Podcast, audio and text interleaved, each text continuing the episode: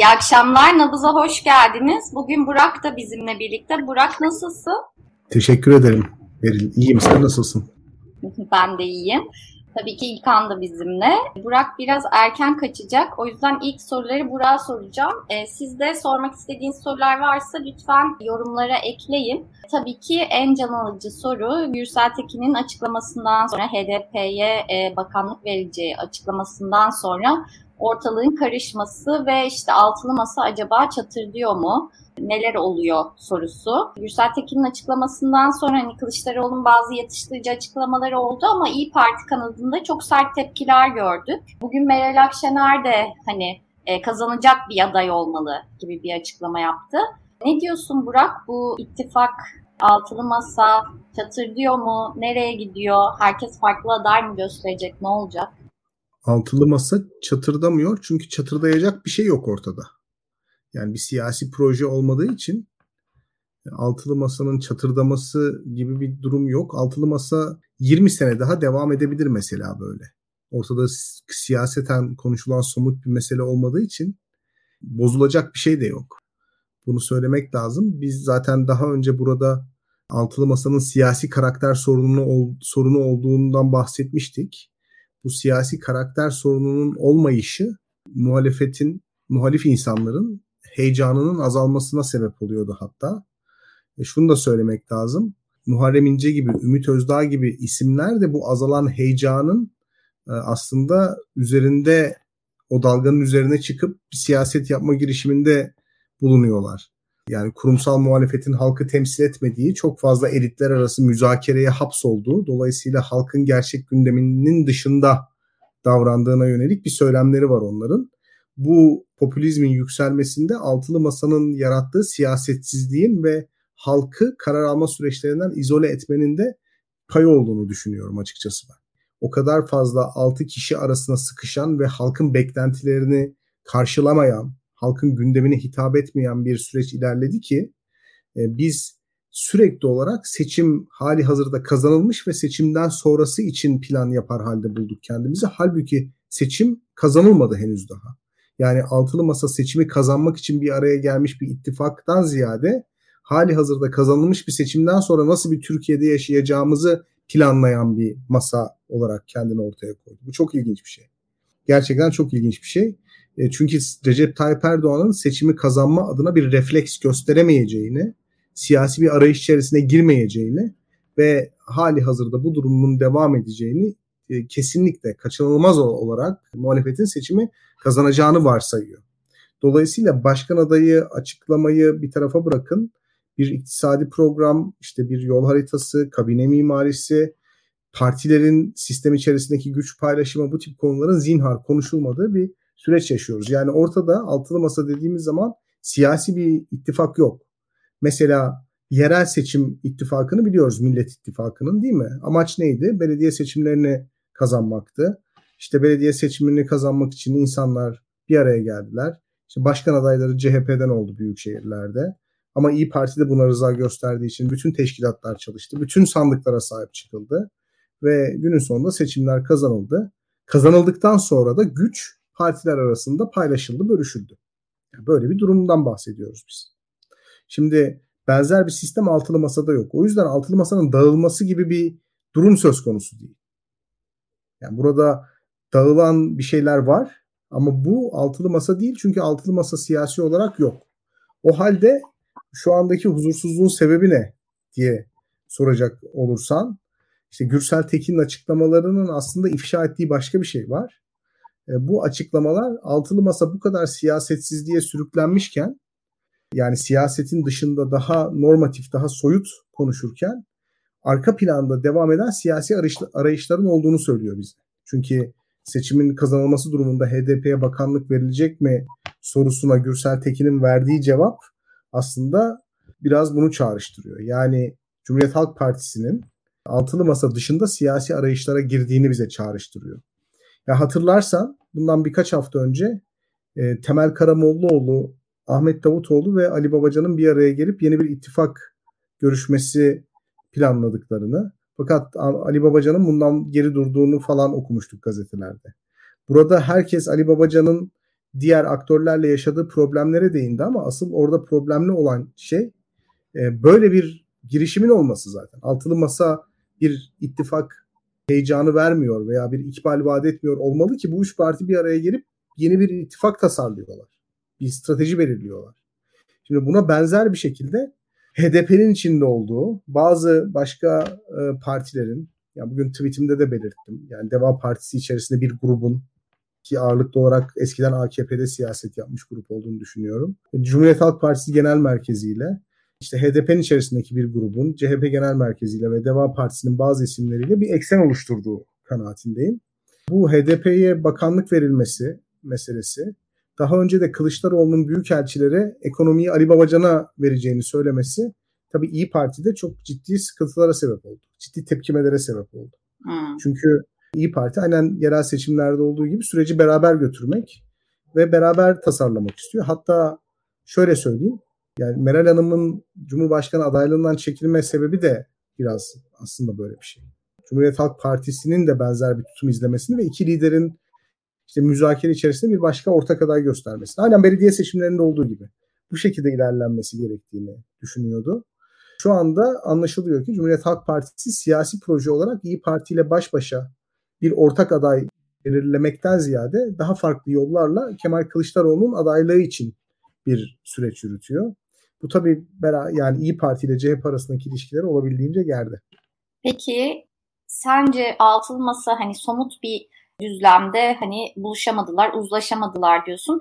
Mesela adayı belirlemiş olsalar bu somut bir uzlaşma noktası olur muydu? Onu soracağım. Bir de bugün Akşener'in İmamoğlu'nu ziyaretini soracağım. Nasıl değerlendiriyorsun? Böyle huzursuzluk ortamında bir İmamoğlu ziyareti yapmasını nasıl değerlendiriyorsun? O tesadüf oldu. Daha önceden planlanmış bir ziyaret bildiğim kadarıyla. Yani 3-4 gün öncesinden planlanmış bir şey. Ama çok manidar bir zamana denk geldi. Akşener'in daha önce zaten İmamoğlu ve Yavaş isimlerini öne çıkarttığını biliyoruz. Canlı yayında izledik. Oradaki tutumu net. Fakat o konuda çok inisiyatif almak istemiyor. Çünkü bu iki belediye başkanı Cumhuriyet Halk Partisi belediye başkanı. Oranın hiyerarşisine de çok müdahil olmak istemiyor. Fakat bu demek değildir ki Akşener Kılıçdaroğlu'nun kendisine aday olarak sunmasını kayıtsız, şartsız ya da herhangi bir itirazsız kabul edecek. Ya biz çok enteresan bir süreç yaşıyoruz. Yani bütün adayların bir şekilde ahlaken yargılandığı, yaftalandığı bir dönem yaşıyoruz. Yani Ekrem İmamoğlu'nun sosyal medyada resmen linçlendiği, dayak yediği, hatta sosyal medyada Ekrem İmamoğlu'na yönelik işte saldırıların, ithamların Cumhuriyet Halk Partiler tarafından kayıtsızca izlendiği bir dönem yaşıyoruz. Yani bunun adını koyalım. Hepimiz bunun farkındayız. İşte Ekrem İmamoğlu'nu aday olarak ortadan kaldırabilirsiniz ama bu günün sonunda muhalefetin seçimi kazanacağı anlamına gelmez. İmamoğlu'nun veya Yavaş'ın bir şekilde toplumsal itibarlarını zedelemek e, kendiliğinden Kemal Kılıçdaroğlu'nun aday olarak konuşulmasını beraberinde getirebilir. Bu bir amaçlanan bir şey de olabilir. Yani bir stratejinin bir parçası da olabilir ama bu beraberinde seçimi kazanacağınızı garanti etmez. Yani anladığım kadarıyla Kılıçdaroğlu'nun başkanlık projesini yürüten insanlar zaten seçimi hali hazırda kazanılmış olarak görüyorlar. Zaten cepte olan bir seçim var. O halde asıl rekabet alanı Tayyip Erdoğan'la yapılan rekabet değil, muhalefetin diğer aktörleriyle yapılacak rekabet olarak görüyorlar. Bu da çok sakıncalı bir şey. Çünkü bizim geçtiğimiz sene bu zaman bu programı yaparken dört tane başkan adayımız vardı. Hatta İlkan diyordu Tayyip Erdoğan'ın ikamesi var, ikamesi yok. Ama muhalefette dört tane aday var. Bu muhalefeti güçlü kılan bir şey. E şu anda baktığınız zaman aslında muhalefetin sıfır adayı var. Sıfır başkan adayı var yani baktığınız noktada. Çünkü rekabet alanı olarak son bir sene içerisinde muhalefeti içi aktörler e, seçildi. Bu çok moral bozucu bir şey. Şimdi tekrar sıfırdan başlayıp bunu inşa etmemiz lazım. Yani son güne kadar bu adayı saklama, gizleme eğilimi de muhtemelen aday açıklandıktan sonra kimsenin aksiyon almasına vakit bırakmamak için atılan bir adımdı. Ama Gürsel Tekin'in açıklaması hakikaten ilginç bir süreci tetikledi. Artık baktığınız zaman sosyal medyada Kemal Kılıçdaroğlu'nun adaylığının mantıklı olup olmadığı konuşuluyor. Sosyal medyada konuşulabiliyor zaten. Herhangi bir CHP kanalında da bunu konuşmak mümkün değil.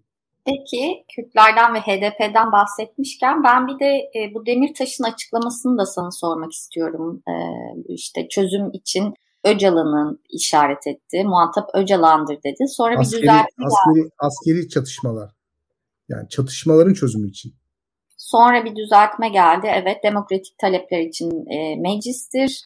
Ama işte e, çatışmanın çözümü için adres Öcalan'dır. O da sürece dahil edilmelidir. Kimse bunu yatsıyamaz dedi. Buna da belki ilk ve en sert tepki Ayhan Bilgen'den, SES Partisi Genel Başkanı Ayhan Bilgen'den geldi. Sen oradaki açıklamayı ve yine Ayhan Bilgen'in buna çıkışını nasıl değerlendiriyorsun? Görmedim Ayhan Bilgen'in çıkışını ne demiş? bir okuyayım. Kürt siyasetinin en büyük çıkmazı herkesin Öcalan adına, Öcalan için Öcalan'a rağmen rol belirleme ısrarıdır. Oysa silah bırakma mı diyecek, başka bir şey mi söyleyecek, kararını kendi verebilir. Siyaset başkası adına konuşmak değil, kendi işini doğru yapmakla olur dedi. Evet anladım. Demirtaş'ın söylediği yeni bir şey yok. Kürt sorununun şiddetle alakalı bir boyutu var. Bir de siyasi boyutu var.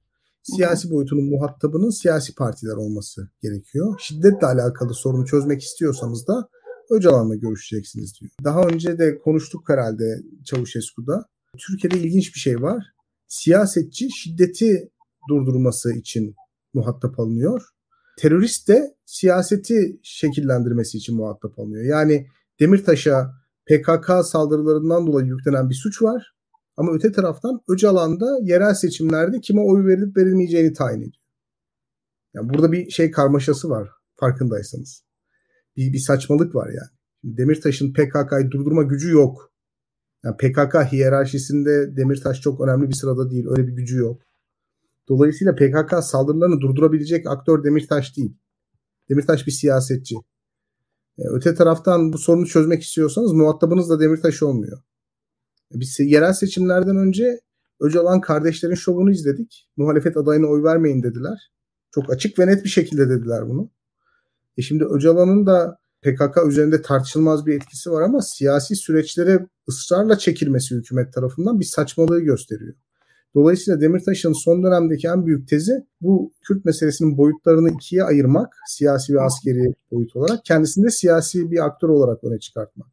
Orada konuşulması gereken konu HDP'nin bu konuyu çarptırarak tweet atması daha sonra tweet'i çekmesi. Yani sanki Selahattin Demirtaş muhatap Öcalan'dır demiş gibi o çizgiye gelmiş gibi bir yaklaşım benimsemesi. Bence bunu konuşmak lazım. Çünkü biraz önce söylediğim gibi yani günün sonunda Kemal Kılıçdaroğlu'nu da Öcalan'la masaya oturup yeni bir çözüm süreci başlatma sözünü alma şartıyla desteklemeye teşne de bir, bir grup insan var.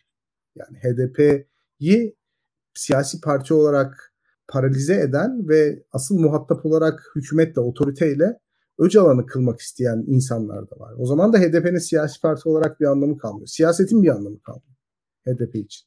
Yani o bakımdan Demirtaş'ın açıklamasını kıymetli buluyorum.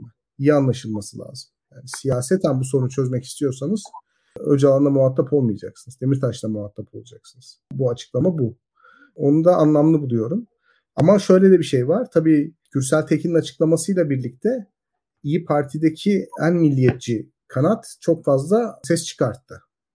Yani orada dikkat ederseniz Gürsel Tekin eleştirilecekken yani Gürsel Tekin aslında orada hatalı bir şey yapıyor. Yanlış bir şey söylüyor. Gürsel Tekin'e yüklenmek dururken Gürsel Tekin ismi unutuldu. Gürsel Tekin kayboldu gitti. İş İyi Parti HDP olayıyla kaldı. Gürsel Tekin'le artık konuşmuyoruz. İyi Partililerin HDP'yi daha fazla sorumlu tuttuğu bir durum ortaya çıktı. Yani İyi Parti İyi Partiler İyi Parti'nin içerisindeki bazı insanların böyle HDP'ye karşı ne kadar uzak olduklarını ispatlarmışçasına attığı tweetleri yaptı, beyanatları okuduk, izledik. Dolayısıyla ortada garip bir durum var. Yani hükümetin yıllardır uğraştığı ve başarmaya çalıştığı İyi Parti'yi HDP meselesine meşgul edip sürekli olarak HDP meselesi konuşturma projesi hiç ummadıkları bir zamanda 3 senedir yandaş kanallarda herkes, her yandaş yorumcu buna çabalarken bu insanlar pes etmediler. Gürsel Tekin'in beyanatından sonra maalesef bu durum ortaya çıktı. Bu durum ortaya çıktı ve hani bir tarafta e, HDP ile bakanlık pazarlığı opsiyonu, diğer tarafta da HDP'yi kesinlikle bir siyasi meşru aktör olarak kabul etmeme gibi iki uçta gidip gelen bir tartışma. Halbuki yani bunun arasında bir nokta var. Yani İyi Parti de orada konumlanmaya çalışıyordu. Ama şöyle bir tez var. Yani şöyle bir iki tez var daha doğrusu. Biri de diyor ki işte e, birileri diyor ki Gürsel Tekin'in zaten özgür bir ağırlığı var parti içinde. Bu çıkışının işte başka bir anlamı var diyor.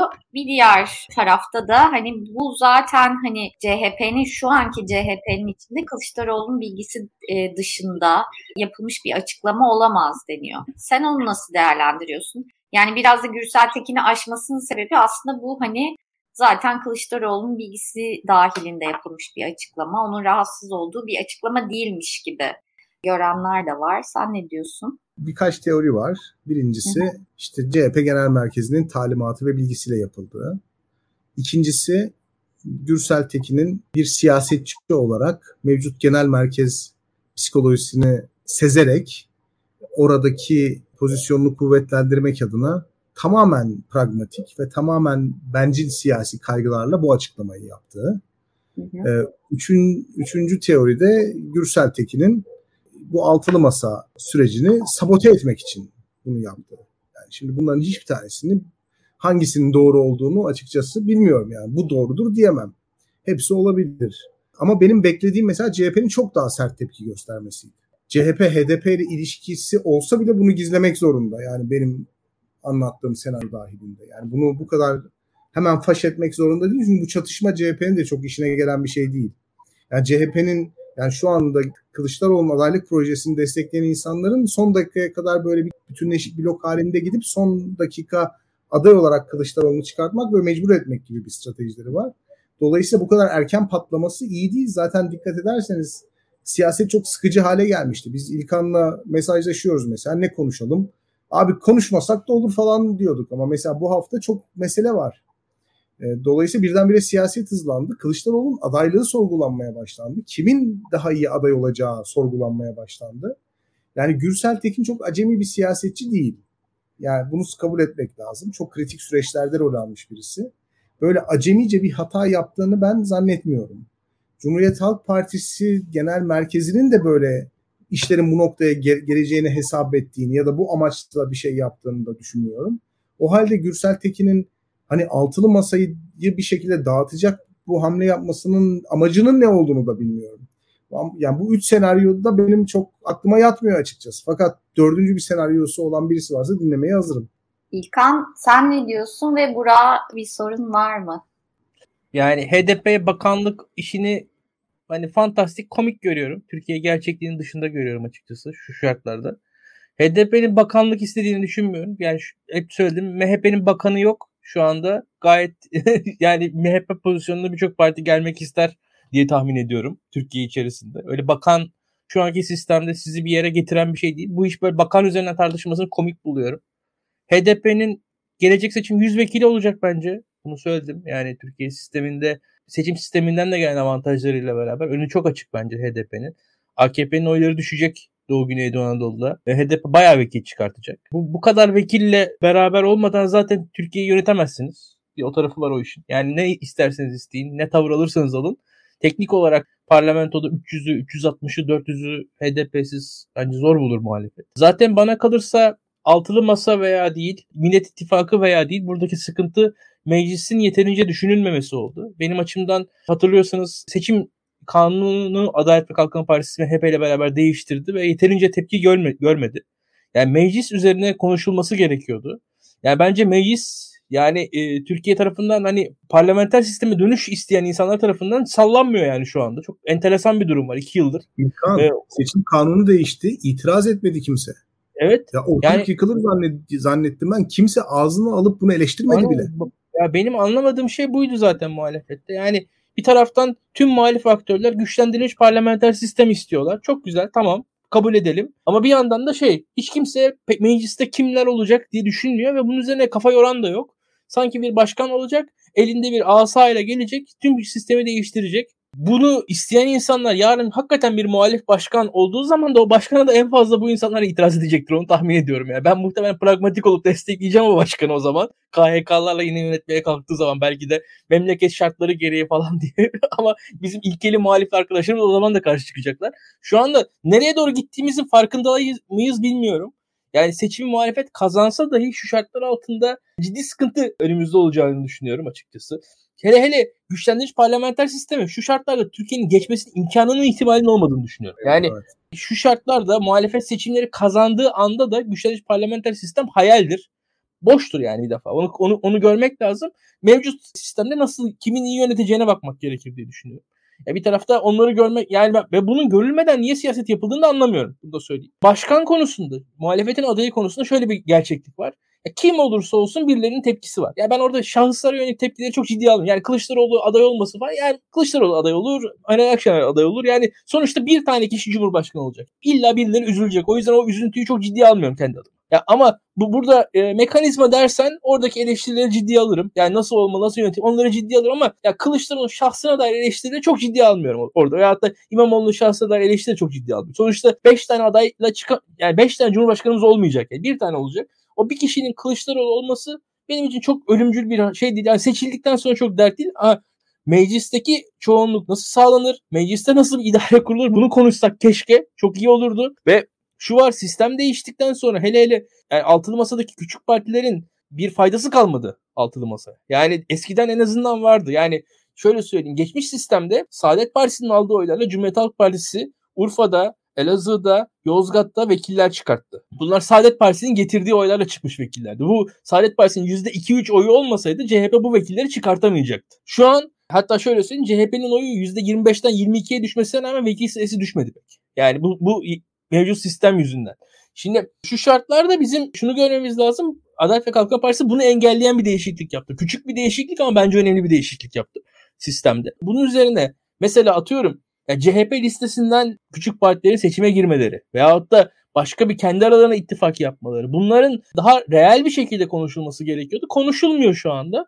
Aday konuşuluyor. Yani aday öyle ya da böyle ben yani o adayların birbirleri arasındaki farkla işte Mansur Bey'in oyu, Kılıçdaroğlu'nun oyu, İmamoğlu'nun oyu o, o dramatik farkların herhangi bir aday olsa seçim sürecinde birbirlerine yakınsayacağına inanıyorum. O kadar birbirlerine çok fark olduğuna inanmıyorum ama yani esas sisteme dair partinin oylarına dair bence bir kafamızda sorun var diye düşünüyorum. Yani gördüğüm şey bunlar. Özellikle parlamentoyu hiç kimse ciddiye almıyor. Onu hiç çözemiyorum. Bir tarafta hani HDP'yi de HDP diye parti var. O da 100 tane vekil orada. Onunla nasıl işi kuracak? Onun da adının konması gerekir bence. Yani bu ve bu bakanlık bakanlık değil. Türkiye şartlarında şöyle söyleyeyim. Yani bütçe yaparken 100 vekilin oyu ne olacak? Yani atıyorum Ulaştırma Bakanlığı bütçesinde HDP oylarını almak için ne yapacaksınız? Yani böyle şeyler var ve burada şu anda bir belediye meclisinde bile 100 tane pazarlık dönüyor. Yani her türlü oy için şu anda İstanbul'da, Ankara'da. Bugün bakın Mansur Bey Adalet ve Kalkınma Partisi üyelerle bir şekilde her gün bir didişiyor bir şeyler oluyor. Yani birçok şey yaşıyoruz. Bütün bunları kale almak gerekir diye düşünüyorum ve HDP konusunda şunu söyleyeyim. E, Kürt meselesine dair herkesin fikri var. Herkesin farklı fikirleri var. Yani Öcalan konusunda da öyle. Ancak şu da açık.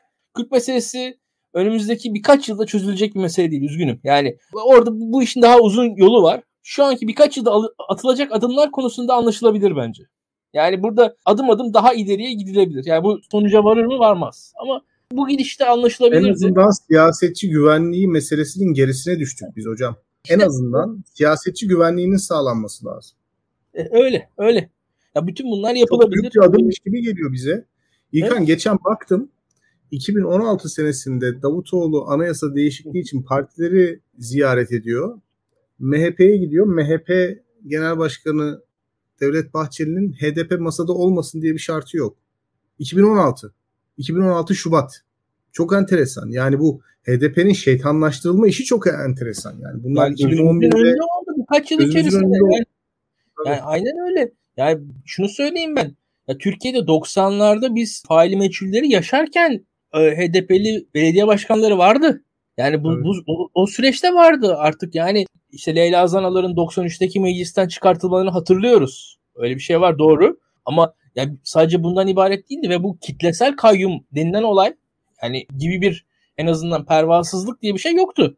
Gayet de kimi HDP'li vekiller de vekillik yaptılar. Yani ben, ben hakikaten şaşkınlık geçiriyorum. Türkiye garip bir noktaya geldi. Burada şöyle söyleyeyim. Türkiye değişir dönüşür. Yani Türkiye'de siz iktidarı alın. Zaman içerisinde iklimi de değiştirirsiniz diye düşünüyorum. Ha, ne olur bundan sonra peki ya Burak şunu düşünelim yani sence ne olacak bundan sonra? Yani ben ona, ona geliyorum. Bu ittifak devam edebilecek mi? Tek aday ihtimali artık kalktı mı? Çok adaylı mı? Çoklu adaylı mı gireceğiz?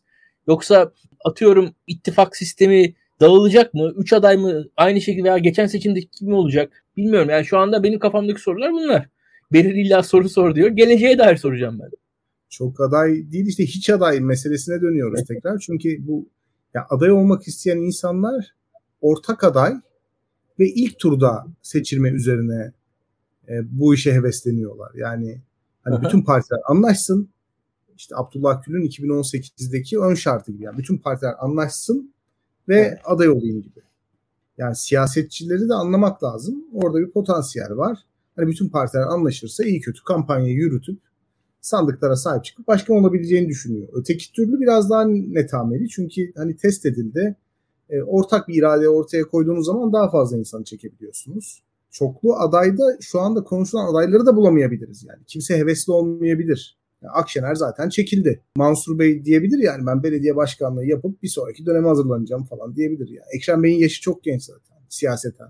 O da bu işin içerisine girmiyorum diyebilir. Kemal Bey 2014'te 2018'de aday olmadı mesela. Niye aday olmadı? Çünkü kazanma şansı çok düşüktü. O zaman bu şartlar olsaydı 2014'te aday olurdu. 2014'te Devlet Bahçeli ve Kemal Kılıçdaroğlu buluştular. Ekmelettin İhsanoğlu gibi bir isim çıktı yani. Hani kazan kaybedeceği hiçbir şey yok Ekmelettin Bey.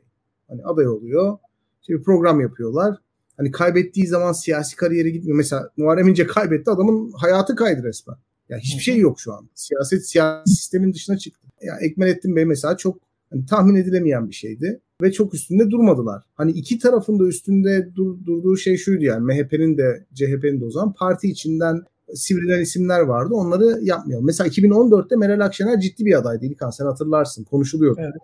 Devlet Bahçeli onu istemedi. Yani belki farklı olabilirdi durum. 2018'i hep beraber yaşadık. Partiler işte Abdullah Gül'e gittiler. Olmadı. Sonra Muharrem İnce falan. Aynı şey. E şu anda da herkes ortak hareket edilirse aday olmak ister. Kemal Bey'in heveslenme sebebi de bu zaten. Ya da. Kemal Bey şahsına konuşmayalım da onun etrafındakilerin heveslenme sebebi de bu. Zaten herkes mecbur bize oy verecek.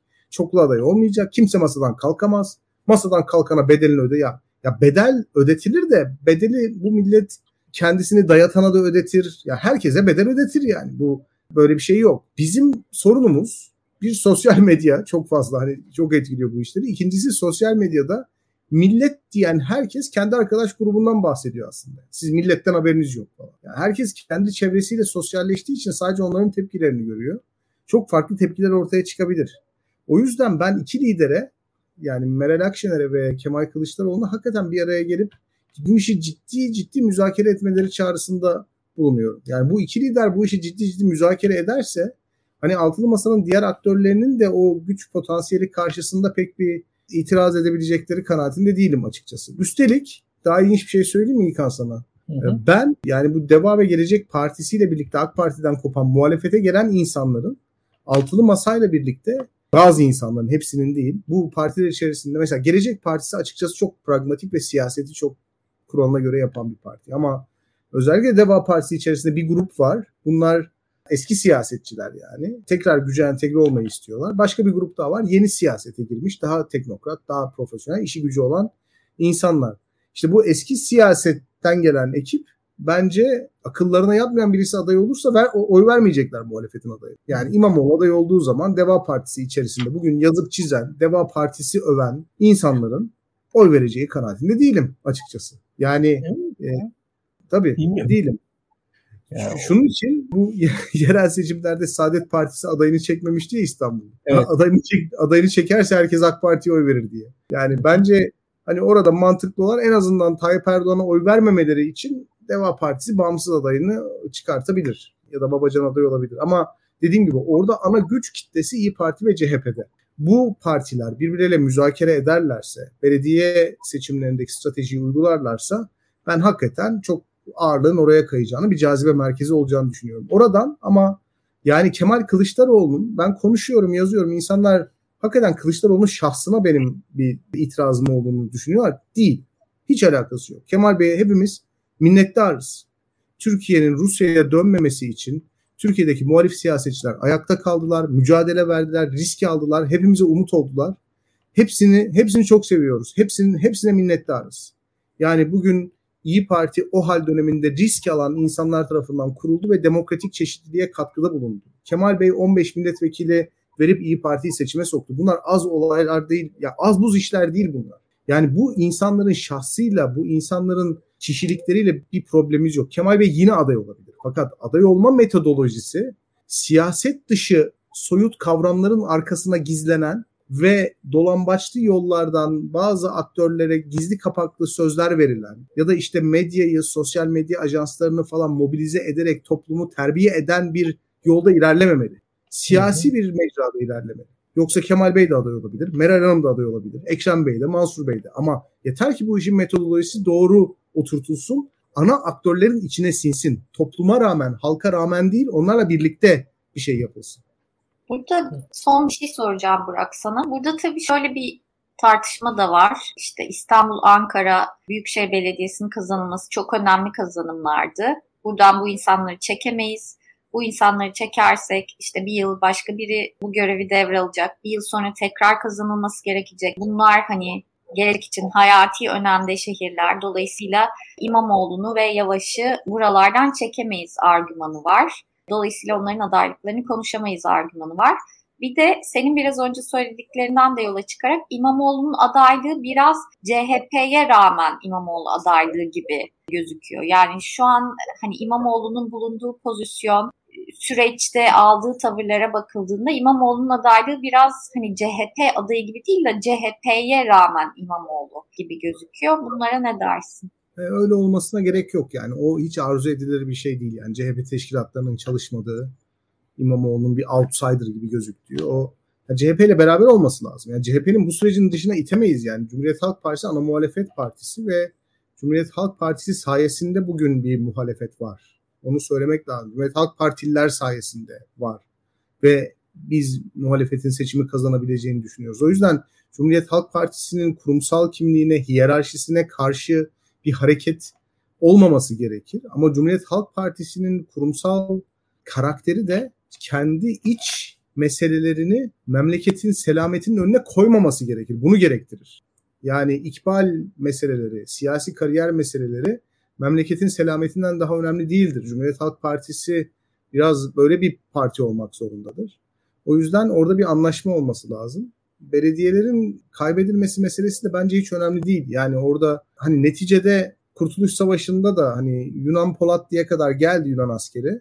Yani arazi verilir, arazi alınır. Atatürk'ün mantığı o. yeter ki orduyu dağıtma. Şimdi Tayyip Bey seçildiğinin ertesi günü ben artık bir muhalefet belediyesi falan olacağı kanaatinde değilim.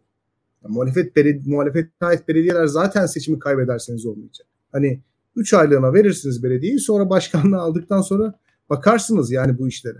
Hani başkanlık seçiminin motivasyonuyla bir sonraki seçimi zaten kazanırsınız. Yerel seçimler geliyor çünkü. 25 sene İslamcılar İstanbul'u yönetti. 6 ay daha yönetir. Sonra tekrar alırsınız seçimi. Hiç sorun değil. E, o yüzden şeyi boz yani Kurtuluş Savaşı'ndaki gibi orduyu ve ana güç unsurunu bozmamak lazım. Ana güç, güç unsuru şu anda başkanlık otorite. Onu kaptırmamak lazım. Ben gideyim mi? Evlilik tamam. yıl dönümümüz. Tamam. Çok sağ ol Burak. Ağzına sağlık. Teşekkür ya, ederiz. Ben Melike'ye teşekkürler ederim. evet Melike'ye de teşekkürler. Peki İlkan Hı-hı. ne diyorsun buranın son söylediklerine? Tamamına katılmıyorum. Onu söyleyebilirim. Ama bir kısmına katılıyorum. Yani açıkçası zor günler geçiriyoruz muhalefet açısından. Ve muhalefetin bir arada kalmasından başka da çok çaresinde olduğunu düşünmüyorum. Şunu görmek lazım. Muhalefetin seçimi kazanması kendisi için şart. Kazandıktan sonra da iyi yönetmesi kendisi için şart. Ben birkaç yazı yazdım politik yolda son bir ay içerisinde. İnsanlar girip bakabilirler. Ee, bir defa siyasal İslam Türkiye'de iki defa yani 1994'te Türkiye'de büyük şehirlerde iktidara geldikten sonra Türkiye'de sadece iki defa yenildi. 1999 yerel seçimlerinde yenildi. 2015 Haziran seçimlerinde yenildi. Yani iktidara gelemez hale geldi. Öyle söyleyeyim. Yani iktidarı kaybetme ihtimali doğdu. İki seçimler 95'teki seçimlerden sonra belli bir süre karşısında durulmaya çalışıldı. Koalisyonlar kuruldu. Dayanamadı koalisyonlar yıkıldı. Refah yolu iktidara geldi. Onun arkasından bir şekilde tekrar indirildi. 99 seçimlerinden tekrar yenildi. Kurulan e, DSP MHP ana hükümeti başarısız bir hükümet olarak kaldı ve Adalet ve Kalkınma Partisi'nin yükselmesine ulaştı. 2015 Haziran seçimlerinde ise yine bir hükümet kurulamadı. Ve hükümetin kurulamaması bence artan terör olaylarından öncelikle hükümetin kurulamaması Adalet ve Kalkınma Partisi'nin geri dönüşüne geri dönüşüne yol açtı. Şu an önümüzde bir seçim var Bu seçimi bence bir muhalefet kazanamazsa başımıza gelecek olan şey şudur. Nispeten genç siyasal muhalif partilerin yok olacağını düşünüyorum. İyi Parti'nin, Gelecek Partisi'nin, Deva Partisi'nin gelecek seçimi muhalefet kazanamazsa yok olacak kanaat. Onun dışında diğer muhalif liderlerin koltuklarını kaybedecekleri kanaatindeyim. Eğer muhalefet seçimi kazanamazsa. Artı 2024 yerel seçimlerinin muhalefet açısından yeni bir sınav olarak ortaya çıkacağını, İstanbul'un, Ankara'nın seçimlerin muhalefetin belki yok olması, Türkiye'nin Rusyalaşıp Rusyalaşmaması seçimleri haline geleceğini düşünüyorum. Yani Ankara'yı İstanbul'da muhalefet seçimleri kaybettikten sonra kaybederse yani 2028 sürecinde hiçbir şey kalmayan bir muhalefet olabilir. Maddi manevi gücü olmayan, medyası olmayan belki bu siteler bile çalışmayabilir. Bilmiyoruz. Yani açıkçası şu an işte insanlar Halk TV seyrediyorlar, Fox izliyorlar vesaire. Bunlar olmayabilir. Ne kadar olabilir bilmiyorum. Yani belki işte yani atıyorum birkaç platformdan muhalif yayınların çıktığını görebilirsiniz. İnternet sitelerinin kapandığını görebilirsiniz. Böyle şeylerle karşılaşırız. Ee, hatta şöyle söyleyelim çok basitçe. İşte var mısın kampanyası vardı. Birçok insan hatırlar birçok ünlü insan katılmıştı. Hepsi birbirlerine işte başkanlık daha güçlü Türkiye için başkanlık sisteminde var mısın diyordu. Hatta yani bu e, sanırım işte Rıdvan katılmıştı, Arda katılmıştı, Murat Boz katılmıştı. Bir, birçokları katılmıştı. E, fakat bu kampanya bu kampanya gibi bir kampanya arkasından 2019 seçimleri sonrasında tam tersine döndü. Türkiye'de bakın ünlüler 2017'de çok daha başka bir noktadalardı. Hegemonya çok daha yüksek seviyedeydi bu AKP'nin hegemonyasının kaybolmasının, kaybolması, kaybolması da çok azalmasının sebebi 2019 yerel seçimleridir. Türkiye'de güç insanların yönünü, rotasını belirler. Önümüzdeki seçim kaybedilirse bunun sonunda herkesin hayallerinden daha fazla bir yenilgi olabilir. Yani buradaki e, yenilginin boyutunu görmek lazım. Yenilginin ulaşacağı noktayı görmek lazım. Şöyle söyleyeyim. Adalet ve Kalkınma Partisi normlaşır. Bir yerden sonra bakın Rusya'da Putin'e çok ciddi muhalif insanlar vardı. Şimdi ismini çok hatırlamıyorum. Bu Kızıl Putinciler diye mesela sol muhalif bir Putin'e kızıl bir, bir muhalif bir adam vardı. 2000'lerin başında özellikle bu gene de Zyuganov çizgisinin reformcu kanadı falan olarak Sovyet Komünist Partisi'nin yakınından Putin'i eleştiren bir sol e, entelijansiya vardı. Putin iktidar 20 yılı 20 yıla ulaşınca bu sol entelijansiya bir şekilde iktidara bütünleşti.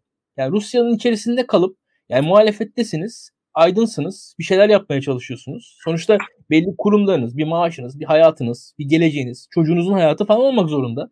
Bir noktada insanlar iktidarla yakınlaşmaya başlıyorlar.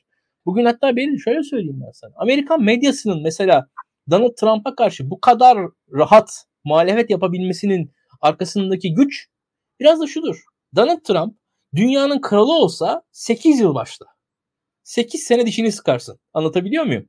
Yani Donald Trump 8,5 yıl başta olmayacak. Onu biliyordu Amerikan medyası ve o 8 yıl en azından 4, büyük umutları 4 yılda hakikaten 4 yıl oldu. Biz 4 yıl dayanırız. Yani 4 yıl New York Times dayanabilir. 4 yıl CNN dayanabilir. Ama şunu söyleyeyim. Türkiye'de zaten 20 yıl geçti. Bu muhalefet ne kadar dayanacak? Ciddi bir sorudur bu açıkçası. Muhalif muhalif olmanın bedeli, ağırlığı gayet e, yoğun bir şekilde hissediliyor. Şu an bakın biz şurası bir muhalif platform teknik olarak. Yani bu, ve buradaki maddi gücü görüyorsunuz, güçsüzlüğü görüyorsunuz. Şimdi bu güçsüzlük sürdürülebilir bir şey değil. Yani buradaki insanlar da iş güç kovalamaya başlayacaklar bir yerden. Anlatabiliyor muyum? Bir yerden bir dolarlı maaşlı bir şeyler bulalım falan. Yani bu, bu bunun sonu budur. Ya en sonunda böyle yerler kalmaz. Yani giderek buna doğru gider bu iş diye düşünüyorum ben. Ya orada eski ünlüler zaten işte atıyorum dünyalığını yap, yapmış ünlüler yavaş yavaş ölüyorlar giderek yeni ünlüler yeni e, çağla beraber ünlenecekler. Yeni çağın paradigmasıyla beraber yaşamaya başlayacaklar. Şu an hatta şunu söylemiştim ben hatırlıyorsan. Kemal Kılıçdaroğlu mesela SSK başkanıydı değil mi? Ya şu anda muhalif bir SSK son başkanı Kemal Kılıçdaroğlu neredeyse. Kılıçdaroğlu'ndan sonraki tüm SSK başkanları yandaş. Şimdi yani düşünebiliyor musun? Yani şu anda atıyorum muhalif partilere oy veren son New York konsolosu kaç yaşında? Yani muhalif partilere oy veren mesela son Ankara valisi kim? Bir muhalefet partisine oy vermiş. Yani şu anda düşünelim CHP oy vermiş son Ankara valisi kim? Bilmiyorum. Yani CHP oy vermiş son Ankara valisi 1970'lerde falan doğ doğmuştur yani neredeyse. Pardon valilik yapmıştır. Yani bu insanlar yok oluyor burada. Ve siz artık ne, ne yapıyorsunuz? Devletten dışlanmış, devletten ötelenmiş, devlet dışında kalmış. Kenarda, köşede bir azınlık, bir küçük kitlenin bir marjinal unsuru olarak kalırsınız. İktidar şarttır. İktidara ihtiyacı var muhalefetin diye düşünüyorum. Bütün bunları hep beraber düşünmek lazım. Bu, bu işin ağırlığını görmek lazım diye düşünüyorum. Şimdi burada ben burada farkındaysan şey yani şu aday bu aday falan filan demiyorum. Ben hakikaten Kılıçdaroğlu adaylığına karşı da değilim. Yani gayet desteklerim de. Buradaki çatışmadan açıkçası daha fazla çatışmaya kızan birisiyim. Onu da söyleyeyim. E, HDP meselesinin konuşulması gerektiğini düşünüyorum. HDP ile muhalefetin konuşması gerektiğini düşünüyorum. İyi Parti'nin de konuşması gerektiğini düşünüyorum. Bunu da söyleyeyim. Peki, ama orada, bakalım...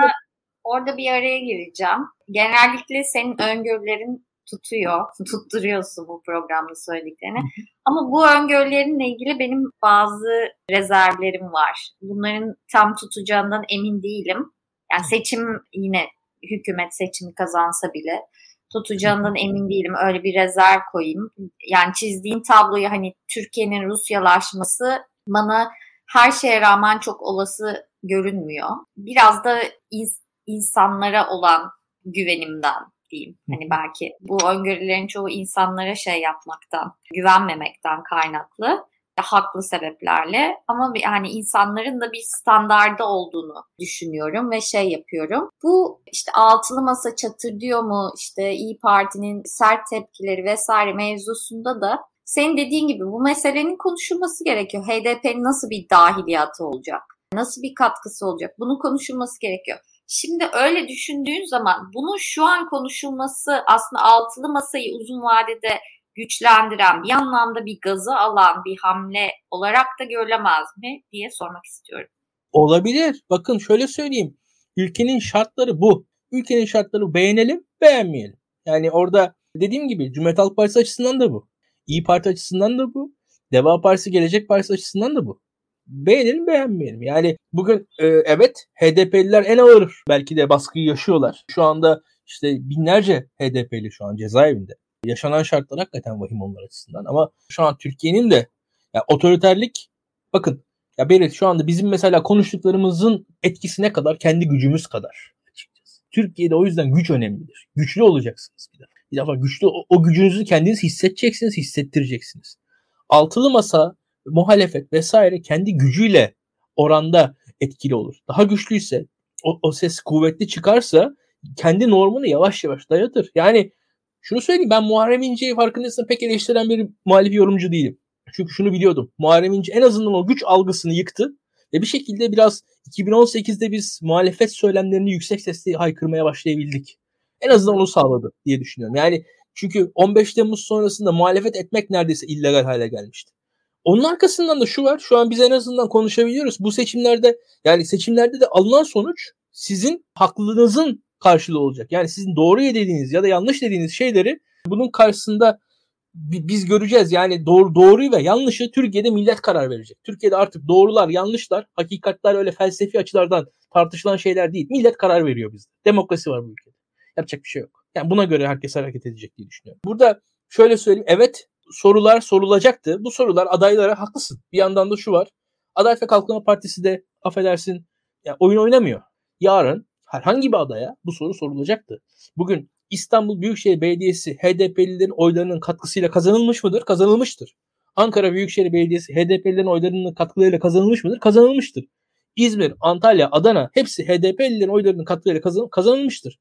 Ama doğru bir yandan bakalım.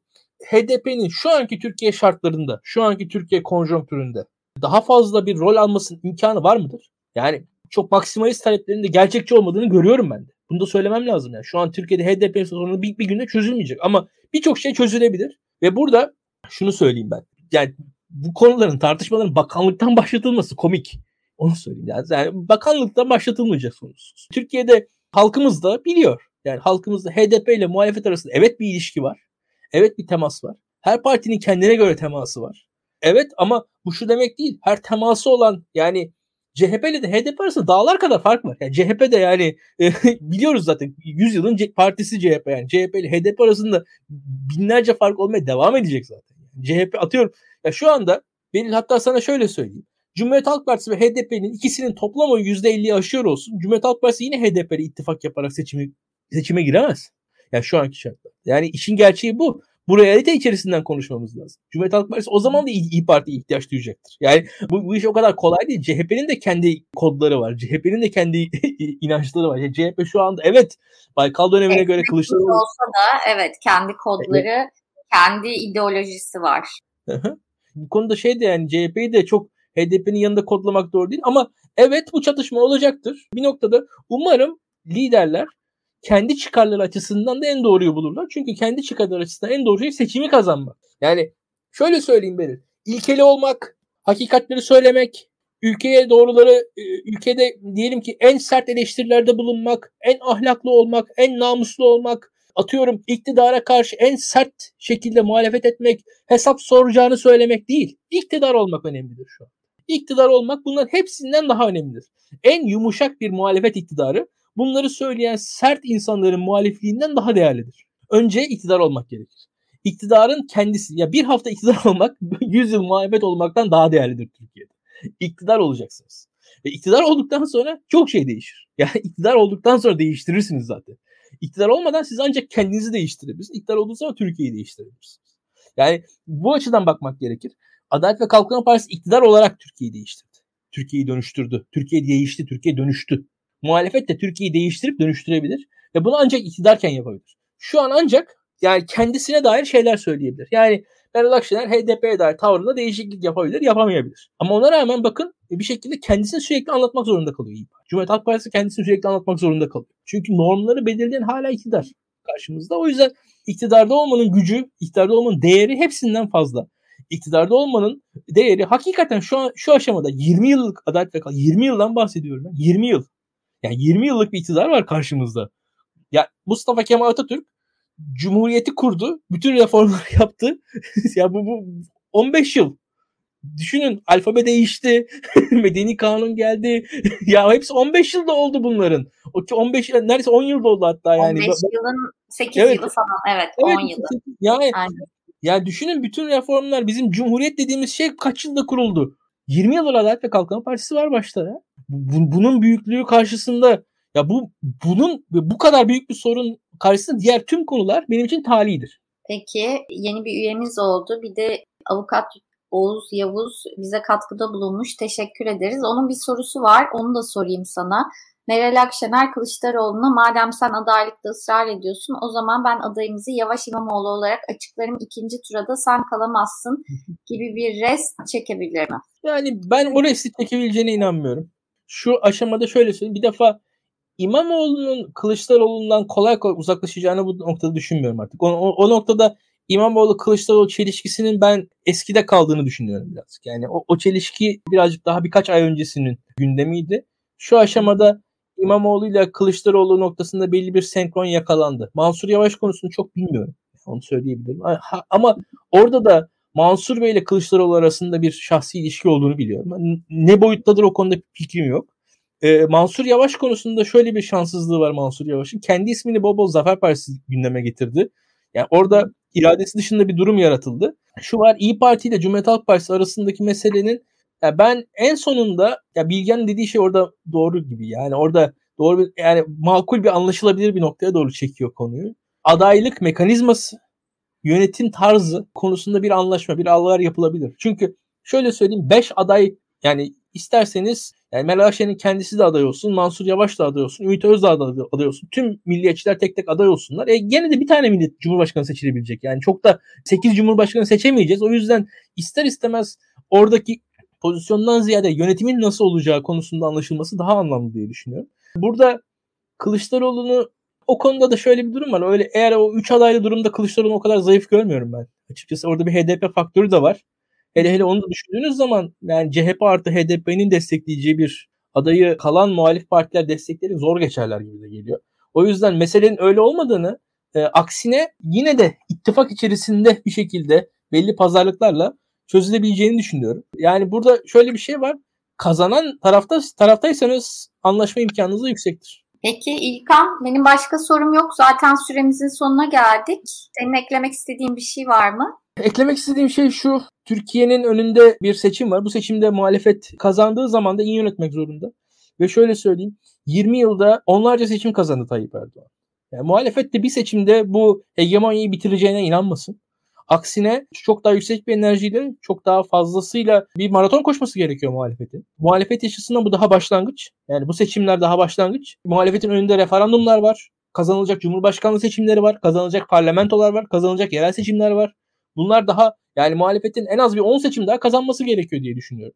bunu, düşünerek, bunu bilerek hareket etmesi gerekir diye düşünüyorum. Yayının en iyi kısmı İlkan Bey'in distopyası olsun demişler. Peki İlkan ben senin distopyana katılmıyorum. Ee, Birçok şeyde haklı çıktın ama bunda haklı çıkmayacağını umut ediyorum diyeyim. İzleyicilere de çok teşekkürler. Haftaya görüşürüz. Hoşçakalın.